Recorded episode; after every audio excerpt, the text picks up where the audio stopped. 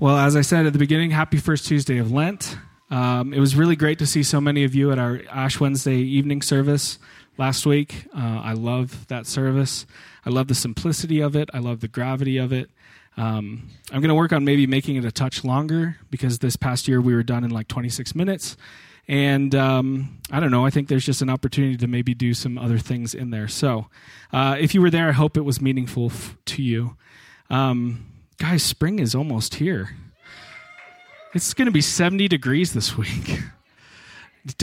Keeley, spring means snow, but it's, it's snow that goes away and doesn't stay for months and months and months. I still have snow in my front yard from November. I don't live on the East Coast. Where are we? Sunday's the time change, so the sun it's going to be light out after 7 p.m. Yeah, you should celebrate. It's a good time to be alive. Um, I want to address something real quick before we get into our text tonight. Uh, I was talking with some friends of mine last week about Lent, and one said, I'm really bad at Lent. And I thought, man, isn't that something that all of us can relate to feeling? I'm really bad at Lent. I'm familiar with that feeling. I'm sure that you are too if you've tried to engage in Lent. Um, and I think it's rooted, at least for me, I'll speak for myself, it's rooted in a fear of failure, which I am way too familiar with. Um, I think this fear of failure that that um, about something even as private as and hidden as our Lent practices can prevent some of us from not engaging it at all. This is why I usually don't do New Year's resolutions because I know I'm not going to stick to them. So what's the point of like even trying? Um, why give up or take up something if I know I'm not going to stick to it? Why take up any sort of Lenten practice since we're already six days in? I've already failed if I haven't started at this point. Why be reminded of my inabilities? Why subject myself to more failure? These are all thoughts that I have had at some point, and I'm sure many of us have as well. If that's you tonight, first of all, I love you. Take a deep breath. I think it's good for us to all remember that there's no such thing as winning at Lent. There's no way to fail at Lent. The point is to be intentional to create space to encounter God. Um, I know from my life and from many of yours, we often encounter God in the deepest ways in the midst of our failures. Um, there's a lot to be gleaned from our failures in Lent. What does it say about the condition of our hearts that we failed in this specific way? There might be something there for you. It might not mean anything. It might mean that it's just a busy year. Maybe it, uh, uh, it helps us to see when we fail in Lent, just how much of an idol something has become in our lives, or how much something has become our source of identity when we try to give it up. Maybe it's an opportunity to be, to be pointed towards our dependence on God and not our ability, and not our ability to achieve something for Him. Uh, maybe it's an opportunity for us to experience uh, the grace that God readily extends to us by being okay when we fail. Success or failure isn't the point. Intentionality and, and encountering God is. And there's another side to all of this stuff in Lent. Um, what if I do all this stuff? What if I create space over the course of the, the weeks and I still don't hear anything from God? I still don't encounter God? What if I feel no different after all of this? There's a high probability that that will be the case, and that's okay. I tend to think that if you don't hear something or you don't encounter God in some way, maybe He didn't want you to. And I mean that in the best way. Nine times out of ten, when I experience this or talk to someone who has, what God was actually leading them to um, wasn't some great epiphany or, or big idea or life changing moment, but simply cultivating rest and intentionality in their lives. God knows what you need. Maybe what you need is rest. Maybe what you need is to stop trying so hard. And maybe if you heard something from him, it might cause you to keep striving and keep trying instead of resting and abiding. So don't put too much pressure on yourself with this. The journey of discipleship is slow and it takes a lifetime. And sometimes all God wants us to do is just rest and enjoy him. Lent's not something to achieve or to fail at anything, it's an invitation towards intentionality. And I know that on some level we all know that, but I think it's good to be reminded it's an invitation to embrace all the, the failures and progresses along the way. Okay? Okay, great. Uh, tonight, we're starting our series in Lent, which I'm really excited about. I know that I don't have a lot of affect up here, but I actually am excited about this series. Uh, for both the seasons of, of Lent and Eastertide after it, we're going to be looking at the Sermon on the Mount, which is, as I said earlier, Jesus' most famous sermon. Um, it's lengthy, it's beautiful, it's radical, it's shocking, it's scandalous, and we're going to dig into it for the next few months. Uh, during Lent, as I said at the beginning, we're focusing on a portion of the sermon called the Beatitudes, which is Lent, or Lent, been saying Lent a lot. Uh, it's Latin, which Lent is not Latin, never mind. The Beatitudes is a Latin word that means basically blessings. Uh, this is Jesus' intro to his larger sermon, and it immediately rocks the boat for his audience. You may know this, you may not know this. Uh, that's how things tend to be. Uh, when you're learning to public speak, which apparently I still very much am, one of the first things that you're taught or at least one of the first things that I was taught, is that you have to have a good intro. Your intro is where people decide within the first 30 seconds if they're going to keep listening to you. So most of you have stopped listening to me. Um, you have to, have to, have to capture people's attention with your intro, especially if your audience doesn't know you very well. Uh, this is why people often at the beginning of whatever they're going to say publicly make a really short, pithy statement to begin with that captures people's attention. Or they'll say something really controversial. Or they'll yell something crazy like sex. And then all of a sudden everyone's paying attention youth pastors do that. Don't worry about it. Or if if if they're a pastor like the ones that i grew up hearing they'll always always always read a funny joke that someone forwarded them in a long email chain that they thought was hilarious but when they read it out loud it's just not the same. Um, that was not forwarded to me in an email chain. I, I made that one up so take it or leave it. Uh, jesus though was a master public speaker far better than me thankfully he was great at capturing people's attention. And he opens this grand sermon of his with eight blunt statements that are shocking and scandalous and turn conventional wisdom on its head. He got everyone's attention. And over the next six weeks, we're going to explore these eight jarring proclamations that Jesus makes. Our text for Lent is Matthew 5, uh, verses 3 through 10. But tonight, I'm actually going to start us out. Uh, we're going to zoom out and rewind a little bit so that we have some context for how this sermon comes to be and what's going on around it. So we're actually going to start from the previous chapter, chapter 4, starting in verse 23, and we're going to go all the way through uh, chapter 5, verse 10, which isn't that long. You're going to be fine. Uh, and that goes like this Jesus went throughout Galilee, teaching in their synagogues, proclaiming the good news of the kingdom, and healing every disease and sickness among the people. News about him spread over Syria, and people brought to him all who were ill with various diseases, those suffering severe pain the demon possessed, those having seizures, and the paralyzed, and he healed them. Large crowds from Galilee, the Decapolis, Jerusalem, Judea, and the region across the Jordan followed him. I pause here for a minute. I, I, tricked the slide guy, sorry. Pause here. Don't, don't go forward. Uh, large crowds from Galilee, the Decapolis, Jerusalem, Judea, and the region across the Jordan followed him that is important. These are important details for us to know. Galilee is Jesus' hometown, and it's like a countryside suburb of the capital of Jerusalem. It would be like uh, Elizabeth for us. Like people out there live very differently than we do. And if someone famous from their town shows up, or I don't know if anyone's ever been famous from Elizabeth, but it, it makes sense that the people in Elizabeth would be excited about that person. The Decapolis, on the other hand, is a group of 10 cities founded by and inhabited by Greeks. So, not Jewish people at all. Decapolis literally means 10 cities in Greece. Uh, Jerusalem, and Jerusalem is the capital of the Jewish country of Judea, um, which basically saying that people are from Jerusalem and Judea. It, it, we know that this crowd is made up of all different kinds of Jewish people people from the coast, people from the countryside like Galilee and the elite who would have lived in Jerusalem. And then we're also told that there are people from the region across the Jordan, uh, which would have been inhabited by Syrians, again, non Jewish people. This today uh, is the kingdom of Jordan. All this to say, Jesus is about to speak to an incredibly diverse crowd, made up of, of not just blue collar uh, Jewish people like himself, but all kinds of Jewish people and all kinds of non Jewish or Gentile people. Keep that in mind. Okay, picking back up now in chapter 5.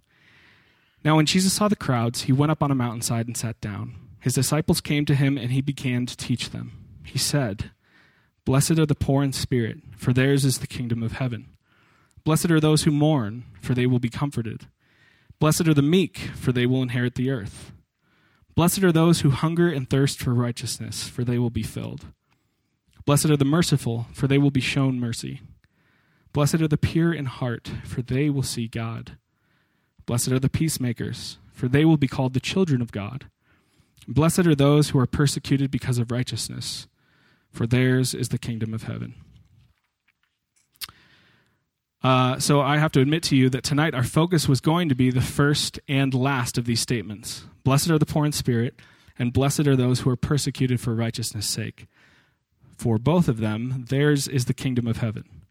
Jesus uh, begins and concludes with the same promise to both of these groups of people. Um, we don't have time to talk about both tonight. If I were a better writer and a better speaker and a better organizer, maybe we could do that, but I just couldn't make it work. So we'll get into the first, and then I'm going to write up a blog post or maybe record another talk and post that up on tnl.org if you're interested. Um, but so let's start at the beginning. Again, Jesus is in front of this crazy large crowd made up of all kinds of different people across a broad spectrum. There are rich and poor in front of him. There are Jewish and Gentile in front of him. There are clean and unclean. There are really religious people and really not religious people. There are upstanding people and sinners and tax collectors and prostitutes listening to what he is saying. And it's in the midst of this diverse crowd that Jesus begins his seminal work, his grand sermon with Blessed are the poor in spirit, for theirs is the kingdom of heaven. Blessed is the poor in spirit, for God's kingdom is theirs. God is available to them. That's a big statement. So, first, who are the poor in spirit? Uh, it's been popular throughout church history to think of being poor in spirit, poor in spirit as, as something praiseworthy. Being poor in spirit being a praiseworthy term like it's something positive that we should strive for, some level of achievement. Many have said that what Jesus is saying here is blessed are those who know that they need God, which is certainly true. That statement is true. But that's not what Jesus is saying. Others have said that, that uh, basically what Jesus is saying here is blessed are those who have reached some level of humility where they are now called blessed. This understanding makes God's blessing conditional upon us attaining something which is the exact opposite of what Jesus is saying. Because that is not at all in line with what the original sense of poor in spirit meant. Poor in spirit is a negative term, it is not something to strive for. As Dallas Willard wrote in The Divine Conspiracy, the poor in spirit are the spiritual zeros, the spiritually bankrupt, deprived, and deficient, the spiritual beggars, those without a wisp of religion. The poor in spirit are those who are at the end of their rope, as Eugene Peterson wrote in his translation. These are the deplorable, uh, the morally empty, the failures, people without a trace of good in them. There's nothing praiseworthy or good about being poor in spirit. And yet, Jesus opens his sermon by saying, These are the people that are blessed. This is scandalous. This is shocking. This is backwards. This isn't how it's supposed to be. God blesses those who follow him. God blesses those who keep the commandments. God blesses those who stay clean and aren't defiled, those who strive and earn it. God doesn't bless those without any trace of good. God doesn't bless the spiritually and morally bankrupt. But that's exactly what Jesus is saying. What Jesus says, blessed, what does he mean there? That's a great question. Thank you for asking it. It's really complicated. It's a really complicated word to translate perfectly. It's been translated as fortunate or lucky. It's been really popular throughout history to translate it as happy. Um, but I think that falls really short, especially in the kind of shallow definition that happy holds today. I don't think these translations are good enough. You're lucky when you're starving? No. You're happy when you're mourning? Uh, no. A better understanding of what blessed means, according to biblical scholar Frederick Bruner, is to understand being blessed as a sort of divine solidarity. It's Jesus saying, I am with you. Or as Rob Bell puts it, it's God's way of saying, I am on your side. So the idea of blessed here is fortunate are you because God is on your side. So fortunate are the, the morally bankrupt, the deficient, the pathetic, the failures, the deplorables, those with no trace of good, because I, God, am on your side. Jesus is proclaiming a truth about reality. He's not giving commands or, or giving people instructions or telling people how to get God's blessing. As N.T. Wright puts it, the worst mistake we can make about this famous and stunning passage is to see it as a list of rules. You've got to try hard to be poor in spirit, to mourn, to be meek, and so on. It isn't. It's a royal announcement that God is turning the world upside down, or rather, the right way up. Jesus here is announcing that God is on the side of everyone whom God has no reason to be on the side of. It's completely nonsensical. It's confounding and it's comforting all at the same time. We so often think that the point of all of this, the point of, of religion, uh, the point of church, is to tell us what we can do to become deserving of God's blessing. What do I have to do to have a good life? What do I have to do to get into heaven, whatever on earth that means? What do I have to do so God will bless my life? And here, at the very beginning of his sermon, the very beginning of his public ministry, and then throughout the rest of his life, the answer that Jesus gives to the question, What must I do to deserve God's blessing? is nothing. Blesses everyone who doesn't deserve it. God's kingdom is theirs this literally, this first line that Jesus says publicly is the gospel. This is why it's called good news.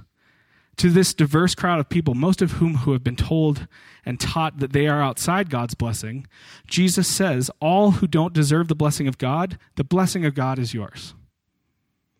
God is on your side. God is for you. You don't have to earn him or his blessing, it's already yours. God is already available to you. God's kingdom is now available to people who have no business of being there. And this is, is the proclamation that we as the church are still supposed to be a bullhorn for today. Jesus makes the announcement to all of us in the church, and especially all of us outside the church.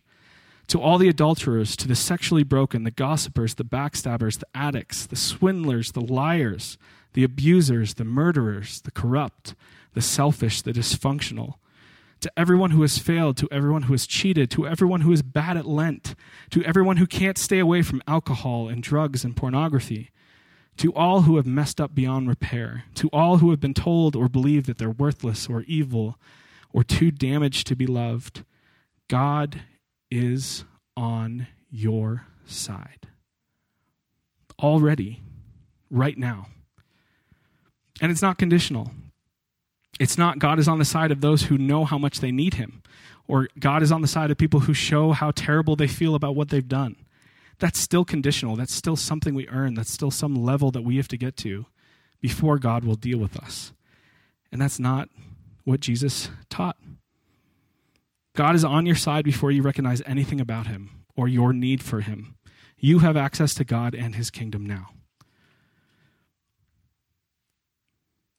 you can see why, in just his opening statement, people would be mad at what Jesus was saying. These words are part of, a large part of why he is eventually killed. Jesus launches his public ministry with these first public words that capture the very essence of who he is and what he is all about unconditional love and grace available to everyone. Before we've cleaned ourselves up, before we've gotten ourselves together, before we've done anything that might make us deserving of God's blessing, he already loves us. He already extends grace to us. He's already with us. He's already for us. He is already on our side. That is the best news. The question is what will you do with this information? How will you respond to this? God can God is the only one who can transform you from being poor in spirit to rich in spirit. If you will let him, if you will accept his love and grace and allow it to transform your life. He's already on your side, so what are you going to do about it? Or what if you wouldn't describe yourself as poor in spirit? Or perhaps maybe you recognize you can look back and think, at least on a philosophical level, you, you can say, I recognize that I was poor in spirit at one time, And maybe I could be again, but right now that's not how I would describe myself. I'm not currently there. Well, first of all, the message that Jesus just said is the message for you to relay to everyone around you. Blessed are the poor in spirit, for God is on their side. This is a message for you to embody with your life as you join God to reduce suffering and increase joy, to reflect the love and grace of God to everyone around you, especially the people in your life who would you would say are poor in spirit. And secondly, you'll have to keep coming back throughout Lent to hear what God might have to say to you through these Beatitudes. Blessed are the screw ups, the failures, the immoral, the ignorant, the damaged, and the broken, for God is on their side. Will you pray with me?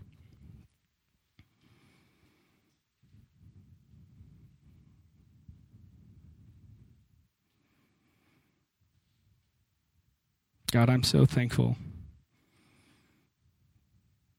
for your grace. I wish that we had stronger words to convey how beautiful and how ridiculous your grace is, how life changing it is that I don't have to try to get myself together, that I don't have to hide my sin and pretend like I'm better than I am for you to pay attention to me. God, thank you that you are on our side before we even know anything about you.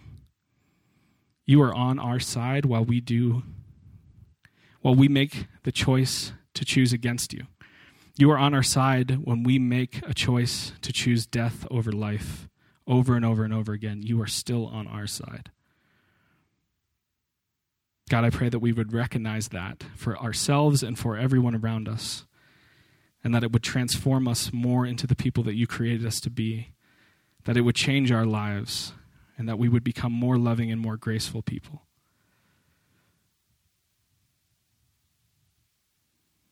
And God, if nothing else, I pray that during Lent you would help us to see the ways that we are poor in spirit, and for that to create a, a deep desire and longing for more of you in our lives. God, we love you. Amen.